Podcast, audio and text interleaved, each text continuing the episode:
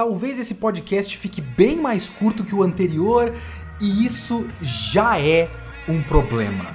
O Kitsune dessa semana é Akira Volume 2.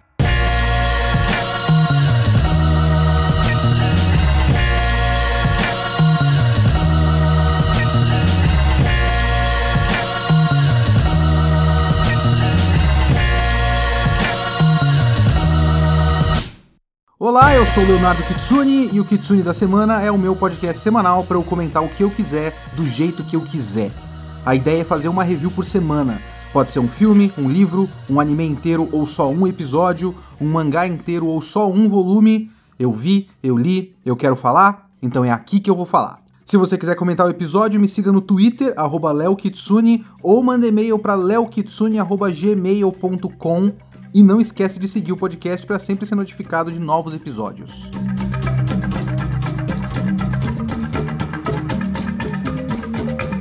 Pessoal, mais uma vez, antes de começar, você ainda pode fazer o curso da do Brasil comigo. Eles ainda estão pegando os alunos para fechar uma turma. Eu nem comecei o curso ainda, mas eu estou no aguardo de vocês mandarem o seu e-mail para Kitsune me indicou no assunto, na verdade o e-mail é contato arroba central do Brasil com U, para você fazer o curso de dublagem remoto que eu vou fazer, ok? Que é um curso para você ter um primeiro contato com a dublagem. Então vai lá, coloca no assunto que Tsuni me indicou, você ganha 15% de desconto no curso para começar a ter um contato com a dublagem. E eu vou fazer esse curso para fazer uma reciclagem, porque faz tempo que eu não dublo mas eu vou estar lá e você pode estar também. Vambora!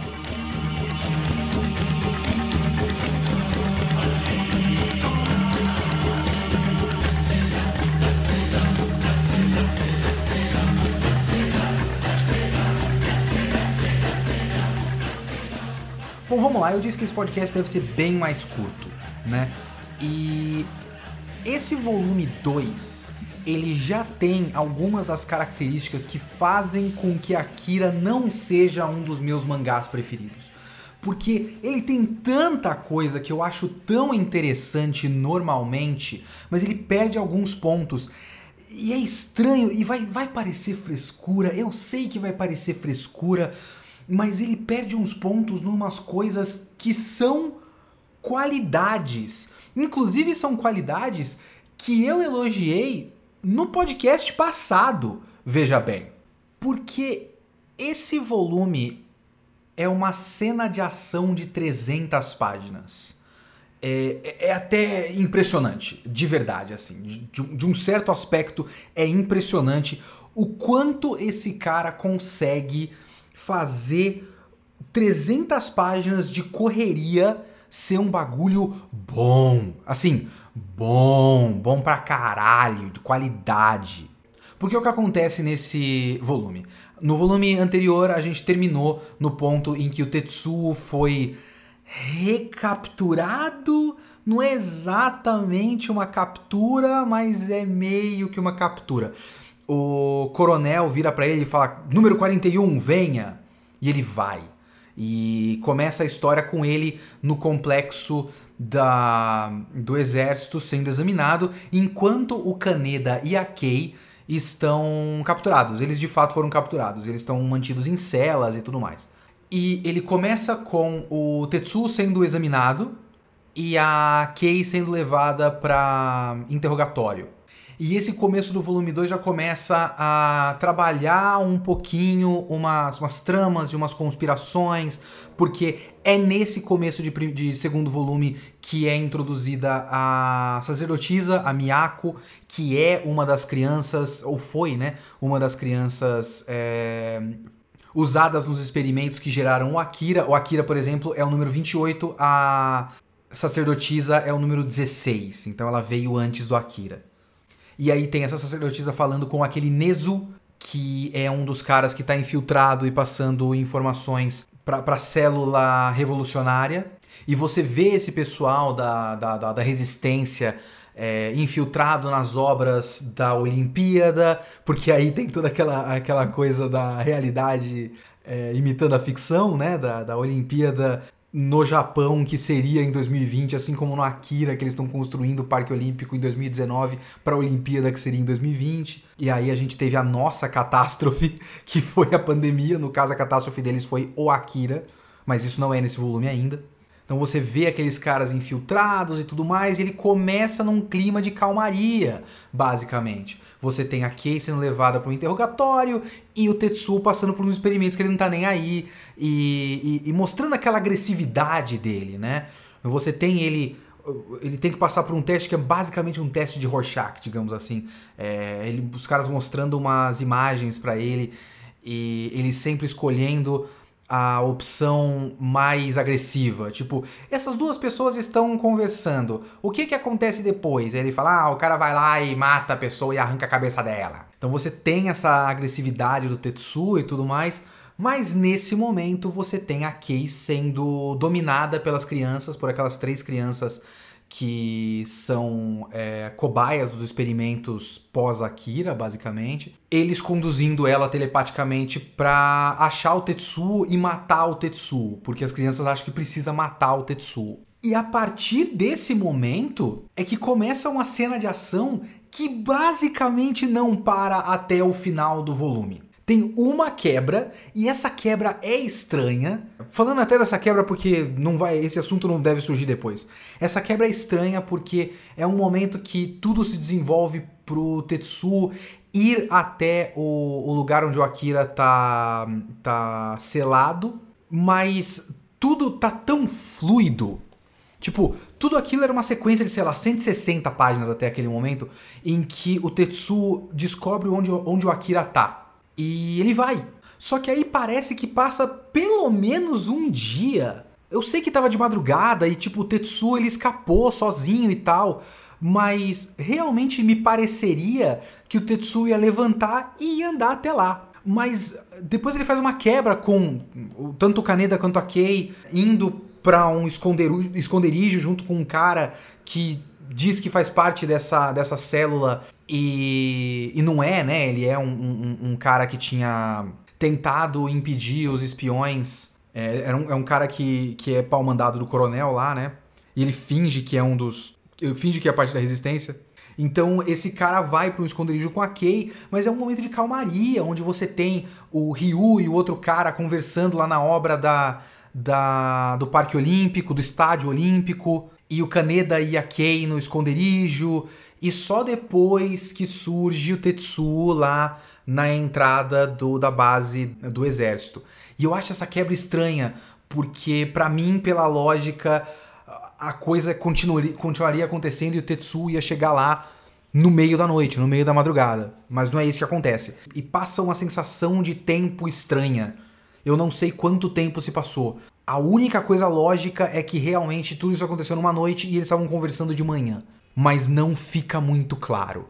Mas do ponto de vista da qualidade da narrativa, da quadrinização, da narrativa visual de Akira, essa é basicamente a única crítica que eu tenho. Eu vou ter outras críticas lá pro final, mas da, da coisa da narrativa visual mesmo, da, do flow da narrativa de Akira, no volume 2 eu só tenho essa crítica, apenas e somente. Porque tirando isso, é muito impressionante o quanto esse cara consegue fazer 300 páginas diretaço. Diretaço. E é cheio de cenas ótimas. E é tipo, só correria, só tiroteio. E ele sabe, eu já falei isso no primeiro volume, mas ele sabe organizar a geografia da cena para você entender quem está aonde. E é muito legal o fato de que é, tudo isso é meio, meio claustrofóbico porque tudo isso se passa num bunker subterrâneo. E a gente já viu esse bunker subterrâneo algumas vezes no volume 1. E tudo que a gente vê no volume 2 revisita cenários do volume 1. E esse cara consegue, mais ou menos, fazer a gente ser, ser familiar com aqueles cenários, mesmo que boa parte desse cenário seja só uma sequência de corredores iguais. É um labirinto, mas eu já tô familiar aquele labirinto em dois volumes. Então, quando você vê a plataforma móvel, você sabe mais ou menos onde está a plataforma móvel. E você sabe que depois da plataforma móvel tem uma, uma estação assim de controle E um pouco à frente da estação de controle tem a câmara fria onde eles guardam a Akira. Então você tem uma ideia da sequência de acontecimentos. Quando ele chega na plataforma móvel, você sabe o que vai acontecer a seguir. Porque ele conseguiu fazer a, a construção da, do design de produção de toda a história dele tão icônico que tudo já é familiar pra gente, mesmo sendo uma sequência de corredores iguais num mangá preto e branco. É muito impressionante. E você já fica naquela antecipação, né? Aquela sensação de, ih, caralho, o Tetsu tá descendo, puta que pariu, fodeu. Ele tá muito perto de conseguir. Porque você sabe, você sabe, ele consegue fazer isso. E essa claustrofobia da coisa é muito interessante para a sequência de acontecimentos que vai dar no fim do volume. Porque a gente passa basicamente o quê? O começo todo do, do volume nessas, nessas salas de teste do Tetsu, e depois naquele playgroundzinho lá, naquela brinquedoteca das crianças. E depois você tem uma sequência de gente correndo em corredor e gente correndo em esgoto e gente correndo em plataformas. E você tem até algumas sequências fora de lugares fechados. São pouquíssimas e geralmente de noite, o que dá uma, uma sensação diferente também. Só que no final, eles saem, e eu vou falar mais dessa cena depois, eles saem da, da câmara fria do, do Akira e aquilo era naquele hipocentro da explosão nuclear. Que, né, claramente é uma merda que aconteceu com Akira no passado, não é uma bomba nuclear. Então você tem aquela, a, a, aquele negócio que foi que é a primeira cena do primeiro volume, e tudo isso dá naquele mesmo lugar. E a, a sensação é muito diferente. Quando você sai dessa claustrofobia para o espaço mais aberto possível, que é esse descampado gigantesco de uma cratera gigantesca num deserto gigantesco e aí você tem, que é a cena final do volume, aquele raio do satélite Sol que o coronel manda atirar. É, o senso de escala é outra coisa. Eu acho que não ia ser tão interessante se ele desse esse raio no meio da cidade. Tudo bem que você teria uma sensação de escala por causa dos prédios e tal, mas é muito interessante você ter aquele aquele espaço claustrofóbico apertadinho, apertadinho assim, e aí eles saem por aquele buraco. E se a gente pegar pela psicanálise do primeiro do podcast passado, eles são, estão sendo excretados por aquele enorme ânus no meio do Japão. E eles são automaticamente atingidos por um raio. Então, tipo, vocês são merda e a gente precisa limpar essa merda o mais rápido possível para esconder a grande merda que a gente fez. E eu vou chegar nesse ponto depois também, mas, né, psicanaliticamente falando, é um pouco disso, é interessante até. Mas eu acho interessante que você tá naquele espaço claustrofóbico e você sai por esse buraco e você tem o espaço mais aberto de todos até agora nesse mangá, assim. Então dá uma sensação de escala e, e, e, e, de, de espaço muito diferente. Eu gosto muito dessa sensação. É, o, o feeling da leitura muda muito no final do volume 2. Mas não é só isso também. O, o, o, senso cinematográfico, como eu já falei, do Katsuhiro Tomo é, é, é uma coisa que sempre me impressiona. Eu acho cada quadro do Katsuhiro Tomo uma obra de arte por si só assim, e, e como, como ele realmente está basicamente fazendo storyboard, sabe? Se você está lendo na versão da JBC, no volume 2 vai para a página 215. É uma sequência muito simples, aparentemente, mas eu acho linda. É uma página com três quadros. E a gente sabe que tem aquela plataforma, a plataforma móvel, que é uma rampa na diagonal com aquela plataforma na perpendicular, na horizontal. E a gente sabe que ele tem saídas laterais naquela, naquela rampa diagonal. Então a, câmera está dentro de uma dessas é, saídas laterais e a plataforma está descendo. E o Tetsuo é um grande vilão desse mangá. Apesar de ser, de ser também uma vítima, ele é um grande vilão. E essa cena é realmente um grande vilão aparecendo ameaçadoramente assim, porque a gente vê de longe só a plataforma, a parte de baixo da plataforma não vê ninguém. O próximo quadro, todos os quadros são horizontais, então todos os quadros são, são quadros de cinema, né? São frames de uma película de cinema.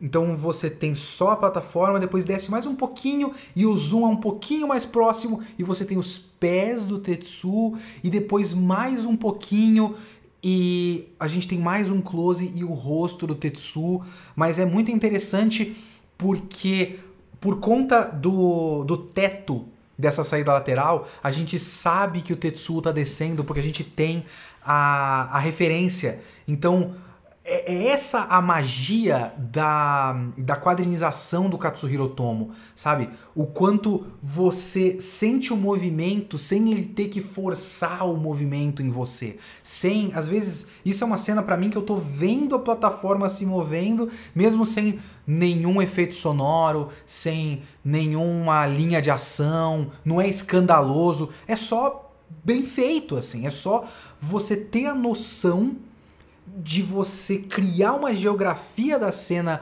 bem feita o suficiente para eu saber onde ele tá, como esse lugar se configura e qual é a posição dos personagens em relação ao espaço. É, parece básico, mas é muito raro e é muito bom. A maneira como o Katsuhiro Tomo conduz é muito boa. Ou as cenas com a Kei no começo desse volume, quando ela tá dominada pelas crianças.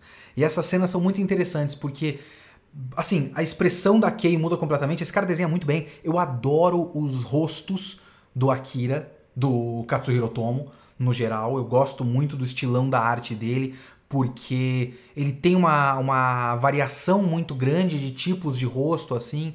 E eles são muito expressivos, mas sem ser, entre aspas, mangá demais. É uma das, das coisas que fazem com que Akira seja um dos mangás preferidos por quem não gosta de mangá, né? Akira não é, entre muitas aspas, mangá demais. Mas o design da Kei é um design que não é tão característico. Tipo, eu bato o olho na personagem, eu sempre sei que é a Kei, mas ela não é tipo o general ou aquelas crianças que são tipo crianças enrugadas, sabe? É muito característico. Ou o próprio Tetsuo, que é tipo um testão. O Tetsuo é muito Vegeta, né? Será que uma coisa vem da outra? Eu não sei quando o Vegeta surgiu, mas o mangá do Akira é de 82. O Vegeta, pro, muito provavelmente, a primeira vez que o Vegeta aparece é muito depois de 82. E eu acho o Tetsuo muito parecido com o Vegeta. O testão, a, a testona dele e a proporção do corpo. Não sei. Então o Tetsuo é muito reconhecível de cara, mas a Kei, ela é meio simplona, né, no design dela. É um ótimo design, mas é um design simplão. Só que imediatamente dá para você perceber, porque o cara tem a sutileza da arte dele de mudar a expressão do da, da, personagem e você saber que ela não está agindo por vontade própria. E eu, pelo menos, eu, eu, eu, vejo isso, não sei se eu tô viajando demais, mas eu vejo isso. Eu acho que o Otomo, ele criou uma lógica para cenas da Kei dominada pelas crianças, porque ela tá tipo o exterminador do futuro, né? Passando pelos corredores, é, inatingível, todo mundo começa a atirar nela e os tiros atravessam. Caralho, a gente não consegue atingir ela, que foda e tal. E eu acho que ele faz uma lógica da do enquadramento dela, que ele sempre enquadra ela por baixo, ligeiramente por baixo. Então, ela é uma presença ameaçadora de uma maneira que a Kei nunca foi no mangá até agora, porque ela não é ela mesma, porque ela tá basicamente possuída por um espírito do mal, basicamente, né? De certa forma. Se você tá vendo isso de fora e você não sabe que são as criancinhas telepatas é, controlando ela, você acha que ela tá possuída, um demônio. Então ele sempre enquadra ela de baixo para cima, como se ela fosse uma presença que impõe um, um, um terror sobre uh, todo mundo que ela tá. Uh, que, que tá vendo ela, assim. E é muito interessante essa escolha. E todas essas cenas são ótimas, assim. Como ela, ela tá um, um realmente essas cenas de Exterminador do Futuro do, do Schwarzenegger passando por corredor como se fosse um robô imparável a cena que ela atravessa a parede é muito boa.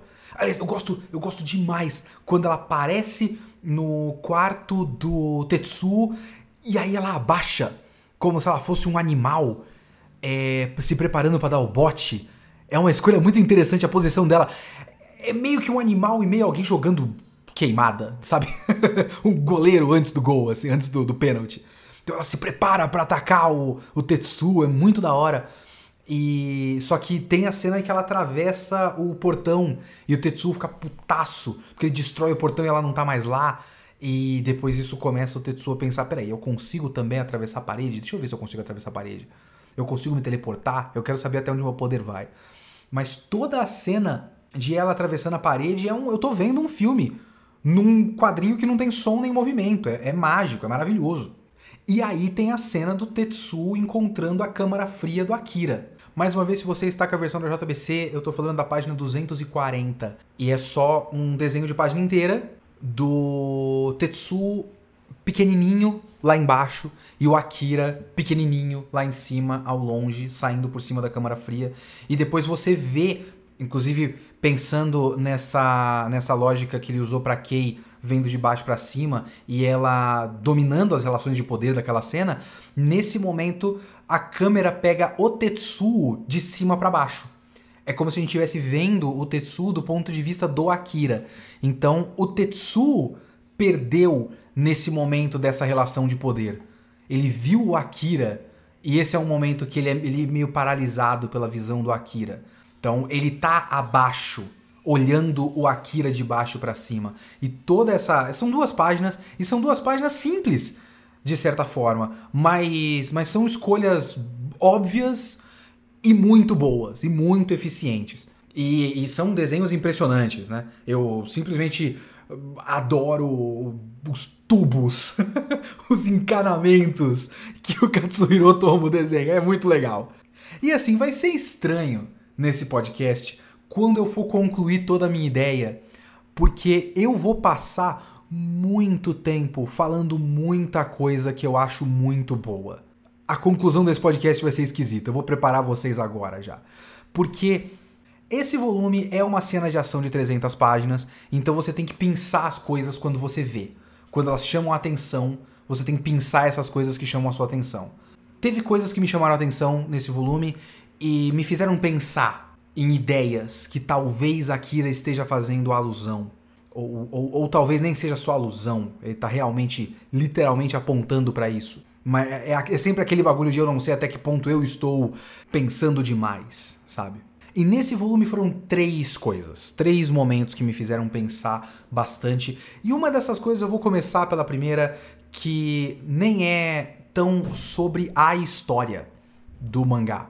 É mais reflexões que eu fiz a partir do mangá ou sobre o mangá. É, porque a gente tem a, o começo da presença do misticismo no mangá, que não estava muito é, em evidência até agora. O anime, o filme no caso, ele para mim faz um trabalha isso de maneira mais interessante nesse trecho. É que mais uma vez, ele conseguiu com o filme trabalhar ideias que ele só viria a trabalhar num outro momento no mangá, porque esse momento não entraria no filme. Então ele deu uma adaptada, a história é dele, é o próprio Katsuhiro Tomo dirigindo o filme.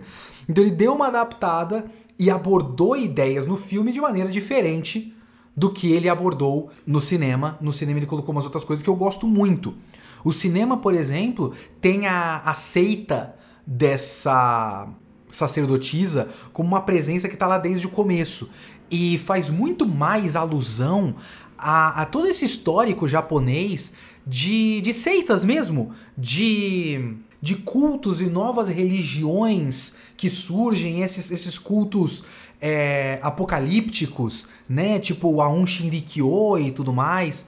É, e o Japão tem todo um histórico, e isso é uma, uma coisa que, que, que, que eu falei até no podcast do Japão Submerso, que eh, são histórias que sempre costumam fazer alusão à tendência, digamos assim, japonesa de surgir essas. Enquanto aqui a gente tem igreja evangélica abrindo em, em cada esquina, lá eles têm mais essas seitas que às vezes podem chegar no extremo de fazer suicídio coletivo e tudo mais. A gente tem as nossas merdas, o Japão tem as merdas deles, todo, todo lugar do mundo tem a sua própria merda. Então você tem no filme aquelas cenas onde a sacerdotisa é carregada numa procissão na cidade e os caras pintam o chão e é toda uma coisa apocalíptica. E eu acho que ele faz alusão à ideia de que o mundo vai acabar, o mundo vai acabar. Então ele cria um caos social muito forte com a construção de mundo e com a atmosfera do filme. O caos social é muito maior, a sensação de caos social é muito maior no, no filme. E uma das, um dos elementos que fazem parte desse caos social no filme é a religiosidade. E isso no mangá é muito mais contido, porque essa seita da, da, da, sacerdotisa é uma presença que mais ou menos os caras estão. Assim, como não é tão integrada a história até o momento, é quase como se ela tá no canto dela e deixa ela no canto dela, sabe?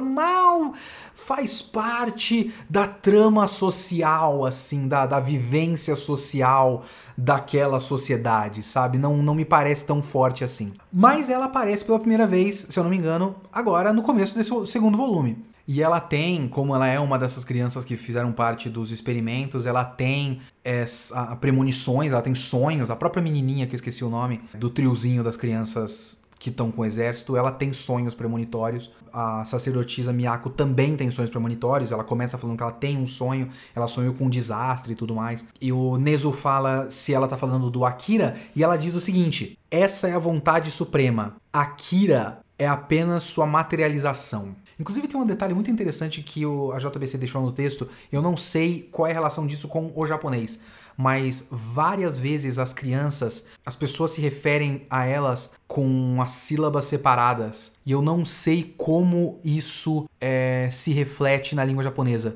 Porque nesse, é, nessa página que eu estou citando, no comecinho do volume 2, o Nezu fala, se refere ao Akira. E aí a Miyako fala, Akira é apenas a, é a vontade divina, é a, a Akira é apenas a sua materialização. Então eu não sei se os personagens estão falando pausadamente, se de repente nesse momento eles estão parando de usar kanji usaram katakana, se o cara colocou uma, uma separação silábica, uns pontos entre os katakanas ali e tudo mais. Eu não sei exatamente como isso se reflete na língua japonesa, é só uma coisa que eu fiquei pensando enquanto eu lia. Mas eles deixaram e eu sempre leio mentalmente, não sei, se, não sei se vocês fazem isso, mas eu leio mentalmente eu crio vozes para os personagens, eu leio muito lentamente porque eu crio essas vozes e eu crio entonação e eu atuo na minha cabeça. Então toda vez que eu leio Akira, eu leio dessa maneira na minha cabeça. Eu faço a, a, a sacerdotisa Miyako falando Akira é sua materialização. Então, bobagem na minha cabeça. Mas enfim, isso é uma coisa que me fez refletir porque eu fiquei muito pensando em como ficção científica é apenas a superfície de Akira, porque Akira não é exatamente um sci-fi, ele é um mangá sobrenatural. Ele é um mangá sobre poderes sobrenaturais. É, o fato de que o Akira tá mantido pelo exército numa câmara fria e tudo mais, tudo bem que é uma série futurista, principalmente para a época que foi publicado, porque a série se passa em 2019, mas foi publicada em 82, então é bem futurista para a época, agora a gente já passou, né? Então é uma, uma ficção científica, tem tecnologia que a gente não conhece, que a gente não, não tem, tipo as motos voadoras e arma de laser e o sacerdote, o sacerdote, ó, o satélite Sol, então tem bastante ficção científica na coisa. Mas os poderes do Akira, os poderes do Tetsu, os poderes da Miyako, das crianças, tudo isso são é paranormalidade. E eu acho muito interessante, porque isso é uma coisa que mangás e animes não têm medo de misturar. Eu sinto que ficção de outros, principalmente a ficção que a gente conhece, bem engessada, é, americana, hollywoodiana, eles teriam um pouquinho mais de vergonha de colocar superpoderes no sci-fi deles. Então é muito interessante o fato de que Akira é mais um na longa tradição de mangás e animes e histórias japonesas que não tem medo de misturar gêneros. Então ele é uma ficção científica, mas tudo que determina a história, o andamento da história, são poderes paranormais. E aí a gente vê como a sociedade, as pessoas, os diferentes tipos de pessoa vão tentando interpretar fenômenos que elas não entendem. Então, os cientistas do exército vão fazendo medições eletromagnéticas e tudo mais, enquanto a sacerdotisa é uma sacerdotisa e tudo para ela, para ela o Akira não é uma, uma criança que é um fenômeno científico desconhecido. Para ela, Akira é a materialização da vontade divina. E aí tem uma cena muito interessante porque o Tetsu é meio que um novo Akira.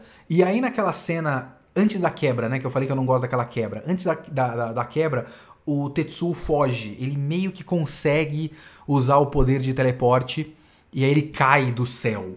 E quando ele cai do céu, tem os moradores de rua do lado. E os caras tomam um susto e falam: caralho! Meu Deus!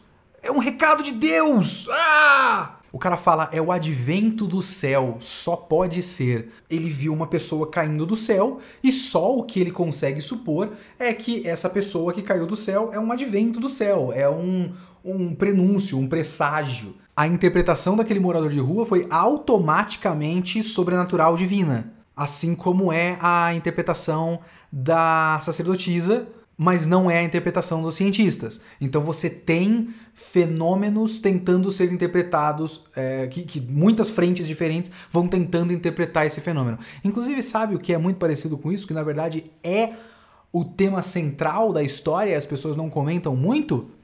Lost.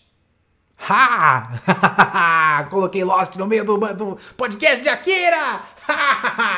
Lost é exatamente sobre isso. Lost é uma, é uma, série de fenômenos e cada uma das pessoas que chega na ilha interpreta esse fenômeno de uma maneira diferente.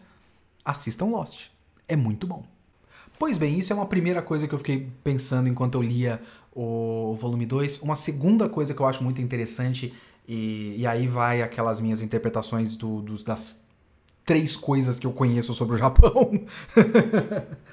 que é o seguinte, tem um momento que a menininha, uma das três meninas, uma das três crianças do mantidas em cativeiro pelo exército, ela diz que o futuro não avança em uma única e exclusiva direção. Tenho certeza de que há um futuro em que podemos optar, mas por enquanto teremos que deixar na mão daqueles dois. Em específico, o que ela está dizendo, o que ela está se referindo aqui, é mais a questão de que eles precisam eliminar o Tetsuo o mais rápido possível, porque o Tetsuo é uma ameaça e a gente só pode nessa situação que a gente tá, a única opção que a gente tem é deixar na mão daqueles dois que são a, o Kaneda e a Kei, que acabaram caindo na trama do destino para serem as pessoas que vão tentar impedir o Tetsuo. Mas ela tem esses sonhos premonitórios, então ela sabe o quanto da, da, da merda que está para acontecer e tudo mais, de certa forma. E eu fiquei pensando na questão do optar, na questão de ela falar que a gente podia optar, a gente podia fazer escolhas diferentes. E aí, lá no final, a gente descobre que a câmara fria na qual o Akira está sendo mantido fica exatamente embaixo do hipocentro da explosão. E eles saem do hipocentro da explosão. E o pessoal, a, a, a Olimpíada está sendo toda construída, se eu não me engano, basicamente do lado da explosão da bomba atômica. Então, tudo que o Japão está fazendo em Akira é meio que para mudar a imagem pública do Japão no mundo e promover uma imagem positiva do Japão. E aí eles têm a merda que eles fizeram guardada embaixo do tapete assim, a, meio que a olhos vistos, meio que a, a, metáfora tá muito na sua cara, tipo, eles esconderam a bomba embaixo do buraco da bomba, sabe? Porque o Akira é basicamente a bomba. E Akira, a série, né, o mangá, é, é uma maneira toda do, do, de trabalhar as consequências da bomba atômica e da Segunda Guerra Mundial. E aí, quando a gente pensa na Segunda Guerra Mundial, a gente tem que pensar no que o Japão fez na Segunda Guerra Mundial, porque o Japão não é apenas uma vítima, mas ele é um pouco dessa, desse medo da bomba e do medo da, da, assim como Godzilla é um pouco do, do, medo da energia nuclear, Akira tem muito a ver com isso também e com, com esse apocalipsismo cultural japonês pós duas bombas nucleares que destruíram boa parte do, do, tiraram duas cidades do mapa. Mas eu fiquei pensando muito nessa questão de, de esconder a merda debaixo do tapete e da questão do negacionismo japonês, do quanto o Japão fez muita merda na guerra e prefere simplesmente fingir que nada disso aconteceu, que para mim tem muito a ver com o que o exército está fazendo no Akira. E aí pensar no que a menina fala sobre ter a escolha de, de fazer ou não fazer diferente e tudo mais, porque eles tentaram canalizar um poder absurdo que é uma, o Akira é uma grande metáfora para o poder nuclear. É, eles tentaram canalizar um poder absurdo, deu uma merda absurda, destruiu toda a Tóquio, mas eles continuam tentando canalizar esse poder com muito medo, muito medo. Mas eles querem canalizar esse poder. Esses poderes paranormais das crianças, eles são bombas relógio. E o cara lá, o coronel, ele tem muito medo dessa bomba relógio. Mas ele tá mexendo na bomba relógio. E ele colocou a maior das bombas relógio embaixo do buraco da própria bomba. Então eu fiquei pensando muito nisso. Eu fiquei pensando na, na, na ideia da, da, da metáfora de eles saírem desse buraco sabe? Abriu uma escotilha, ó, escotilha, Lost, ha! Agora eu forcei um pouco. Mas eles saem de uma escotilha no buraco da bomba. Então, é, e tudo tá correndo normalmente, né? Tudo tá correndo normalmente. Tanto é que quando eles eles eles saem da escotilha, eles o, o, o eles soaram um alarme, se eu não me engano, alarme nível 7, um negócio assim, que é um alarme de bomba nuclear. Então, quando eles estão saindo daquele buraco, eles são uma bomba nuclear. E eles são a sujeira que o Japão colocou para debaixo do tapete, saindo de debaixo do tapete e olhando para o mundo e falando: cara, a gente tá aqui, a gente existe. Vocês não podem negar que a gente existe. E imediatamente, quando eles saem desse buraco, o cara tenta, com todas as forças que ele tem, negar que esses caras existem. E é aí que eu chego para a terceira coisa que eu achei muito interessante nessa história, que é nesse volume no caso, que é o arco do Tetsuo. Porque, mais uma vez, o Tetsuo é o personagem com o arco mais interessante num, num, num, só volume. O arco com começo, meio e fim mais interessante. Porque se no volume passado ele tenta afirmar a própria identidade e ele termina com a identidade dele negada para ele virar só um número, nesse volume ele tem dois momentos muito interessantes, que é lá no comecinho do volume, a Kay surge na frente dele e dá um tiro no braço dele. O tiro é cura, ele, ele se cura sozinho desse tiro, depois de algumas horas. E os caras ficam é, maravilhados, caralho, mas ele já tá se curando, isso é bizarro, isso é absurdo. Mas ele consegue se curar. Mas é um prenúncio pro que vai acontecer no fim do volume, que é aquele raio do satélite, o cara não consegue matar o Akira e o Tetsuo o máximo que ele consegue é arrancar um braço do Tetsu, o outro braço no caso. E esse, esses ferimentos do Tetsu, eles me passam a ideia de que o Tetsu ele tá desesperadamente tentando afirmar a própria identidade e tem sempre duas coisas. Um é um sistema de coisas que nega a própria identidade dele e dois, ele tem sem ele tá sempre aleijado, metaforicamente, digamos assim. Ele tá sempre. No momento ele tá com o braço ferido, no outro momento ele não tem um braço, e ele tá sempre meio que defeituoso. Ele nunca é completo, ele nunca é, é, é uno. Ele tem sempre buracos na existência dele. Ele tá tentando ser inteiro, ele tá tentando ser algo e tem sempre alguma coisa tirando pedaços dele para que ele não seja inteiro. Então é interessante que ele ele sofre esse ferimento, ele se recupera desse ferimento e depois ele sofre o mesmo ferimento, só que do outro lado. E aí ele vai passar, se eu não me engano, todo o resto do mangá tendo problema com esse braço. Que no filme é basicamente o, o gatilho para toda a sequência final, que ele vai virando aquele monstrão bizarro e tal. No mangá é ligeiramente diferente, ligeiramente, é bem diferente. Mas ele continua com problemas com esse braço direito. Então ele tá sempre é, cortado pela metade, sabe? Ele, tá, ele, tá, ele nunca tá completo. O Tetsu, no fim das contas, é o personagem mais interessante dessa história. E é aí que eu chego no meu ponto final. Porque o meu ponto final é que o Tetsu é um personagem muito interessante, mas o Tetsu é meio que o único personagem interessante. E eu já falei disso no primeiro volume, mas o primeiro volume ele tem vários bônus, principalmente do começo da história, de preparar muitos acontecimentos, preparar terreno, explicar muitas coisas pra gente. Só que esse volume, como eu já falei elogiosamente e agora eu vou falar o contrário, ah, as coisas podem ser duas coisas ao mesmo tempo, gente. As coisas não precisam ser apenas qualidades ou apenas defeitos. arte é complexa. É muito legal como esse maluco consegue fazer 300 páginas de ação sem deixar a peteca cair. É maravilhoso. Só que esse volume 2 é meio que só uma sequência de ação de 300 páginas. E eu sinto que a leitura de Akira, às vezes, é meio vazia. O que pode parecer estranho, porque eu passei aqui uns 40 minutos falando de todas as coisas interessantíssimas, e os símbolos, e as metáforas, e as relações que eu fiz e tal. Só que no fim, eu meio que tirei três coisas desse mangá em 300 páginas, sendo que uma delas é só a minha reflexão metalinguística sobre qual é o gênero do mangá.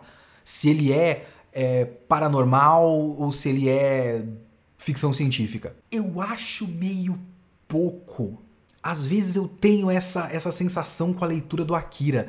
Talvez seja só eu esperando demais de Akira, eu esperando que ele seja super denso. Se você pega o Ghost in the Shell, o volume 1, o, o Ghost in the Shell, Ghost in the Shell, não o Ghost in the Shell 2, o Ghost in the Shell 1.5, que esses aí eu ignoro.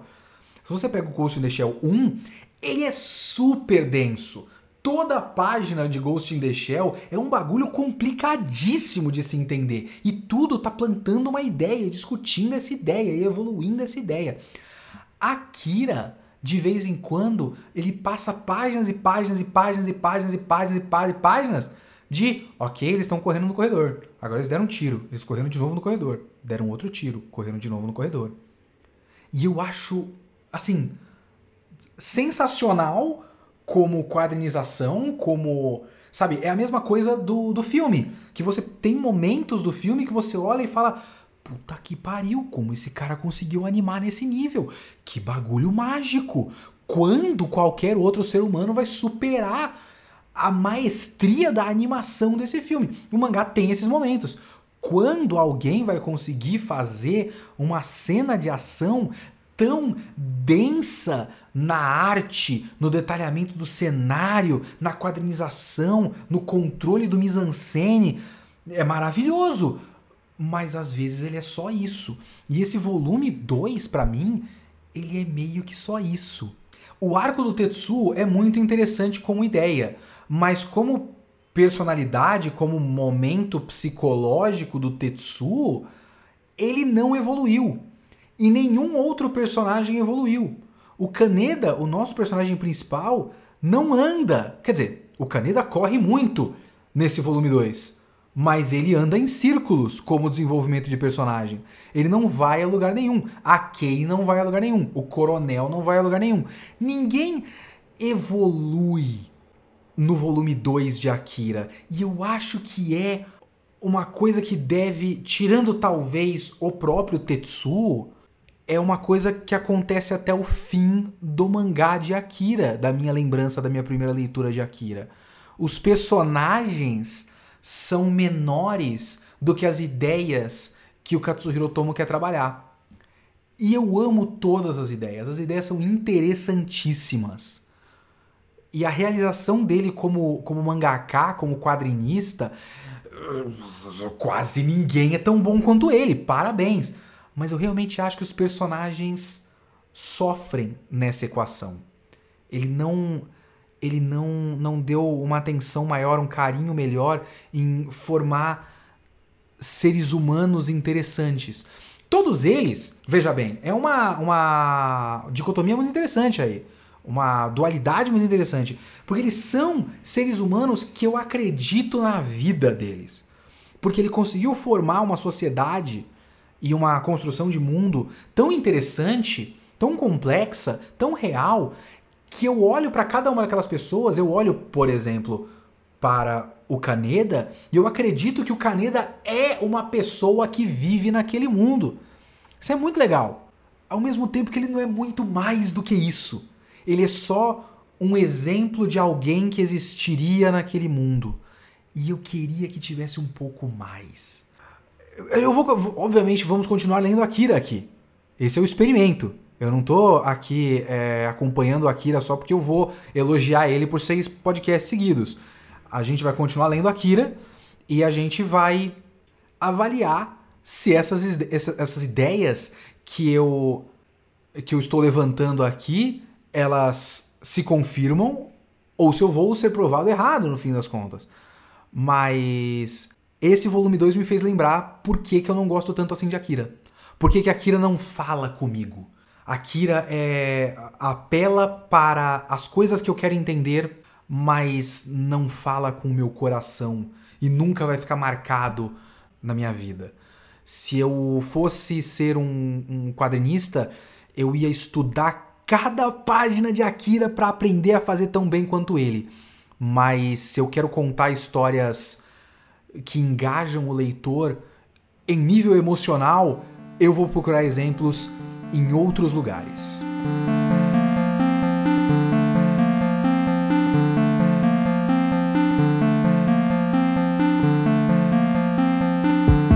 Pois bem, vamos para os e-mails do podcast 31 sobre Akira 1. O e-mail aqui dessa vez é do Luiz Fernando Barbosa Barros. Oi Kitsune, sou Luiz Fernando, sou de Manaus e tenho 22 anos. Acompanho você desde o videoquest de School Days. Ótimo começo. Ao contrário de você, Akira é uma das minhas coisas preferidas da minha vida. Muito por conta de quando eu tinha 18, de 18, 8 anos de idade, um tio meu me deu um DVD pirata duplo com Akira e Ghost in the Shell, naquele pensamento, ah, é desenho, deve ser para criança. E o resto é história. 8 anos de idade a pessoa vendo Ghost in the Shell e Akira, hein? É, bom, pelo menos o cara não deu tipo lenda do demônio, né? O que eu gostaria de compartilhar com você é a minha visão da cena inicial do mangá e como eu acho ela simbólica e importante. Bom, nela temos a gangue do Caneda pulando uma guarita, seguindo o caminho de moto até um precipício onde a estrada acaba, parando antes de cair nele e dando de cara com a cratera. Primeiro vemos como esses jovens quebram as regras e burlam o sistema quando fazem uma rampa improvisada para saltar a guarita para seguir adiante. No entanto, param antes da estrada acabar abruptamente, o que mostra de forma visual uma das questões que a obra aborda, aquilo que você falou no podcast de se livrar do controle e ao mesmo tempo não perder o controle. Segundo tempo, esse caminho escuro que esses jovens estão percorrendo que leva a um precipício, onde se encontra um buraco enorme de destruição, e o qual toda aquela sociedade, no caso Neo Tóquio, foi reconstruída em volta. Isso não deixa de ser uma metáfora para a sociedade japonesa reconstruída após a Segunda Guerra, além do fato de no seu âmago ter o trauma das bombas. Tem também esse buraco vazio deixado pelo abandono da cultura imperialista e fascista do antigo Império Japonês. Pois isso aconteceu não porque o povo nipônico repensou essas atitudes e decidiu mudar, mas porque foi imposto a eles que deixassem isso como uma consequência da derrota na guerra. É uma coisa que eu falei nesse podcast agora, inclusive. Essa coisa de não lidar muito bem com isso, pelo que eu entendo, gera diversos problemas dentro da sociedade japonesa e fora também, como o fato deles não reconhecerem as mulheres de conforto na Coreia. E tá aí Shingeki no Kyojin atualmente, que não me deixa mentir que ainda há nesse anseio de manter essa memória viva. No fim, o que eu acho que essa cena inicial faz é estabelecer que todos esses problemas sociais, de delinquência, etc., que toda essa vida sem futuro que esses jovens levam é algo que está no centro da sua sociedade. E eu, a, o Luiz Fernando, para mim, está completamente correto. E é até interessante quando você vê que os, heró os, os heróis, é os heróis, o Caneda e tal, mas os jovens dessa sociedade estão pulando cercas para chegar, para continuarem andando livremente, mas eles são barrados pelos limites impostos pelos erros do passado, né? Porque a, a grande o grande buraco da, da bomba é um grande erro do passado do Japão que impede esses moleques de viverem a vida como eles querem. Né? Então eles estão pagando pelos erros do passado. Espero ter acrescentado algo e não ter viajado muito. Não, acho que você está completamente correto. Desejo sucesso na loading, no podcast, qualquer projeto futuro que você fizer. Um abraço, falou. É, Luiz Fernando adiantou mais ou menos coisas que eu já falei neste podcast de agora, o 32, né?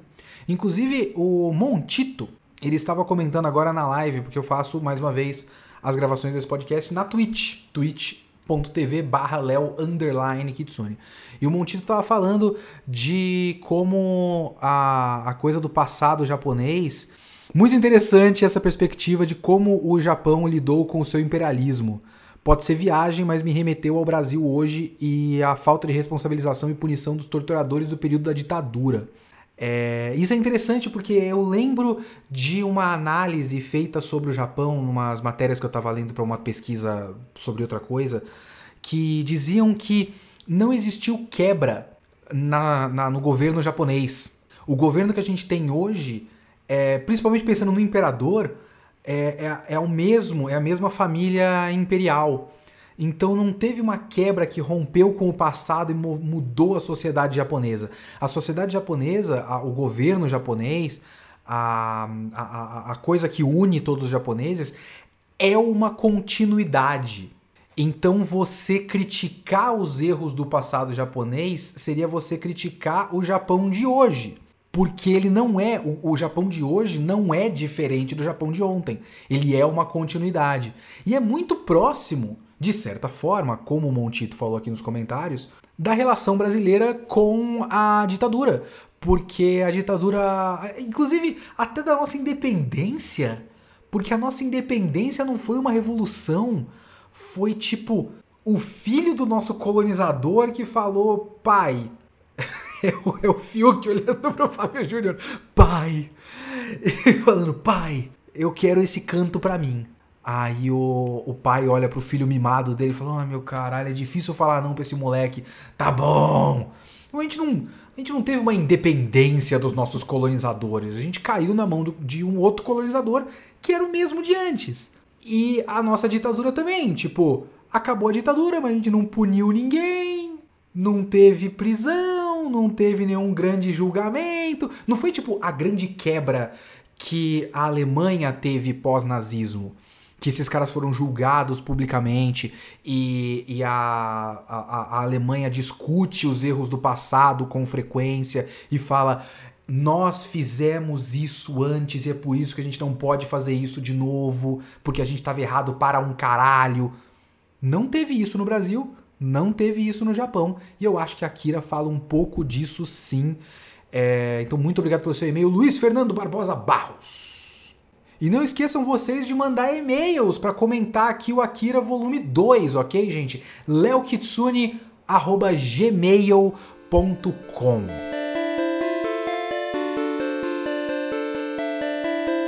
fica por aqui nesse podcast. Obviamente, o Kitsune da próxima semana é Akira Volume 3. Leiam o mangá e voltem na semana que vem. Valeu, abraço.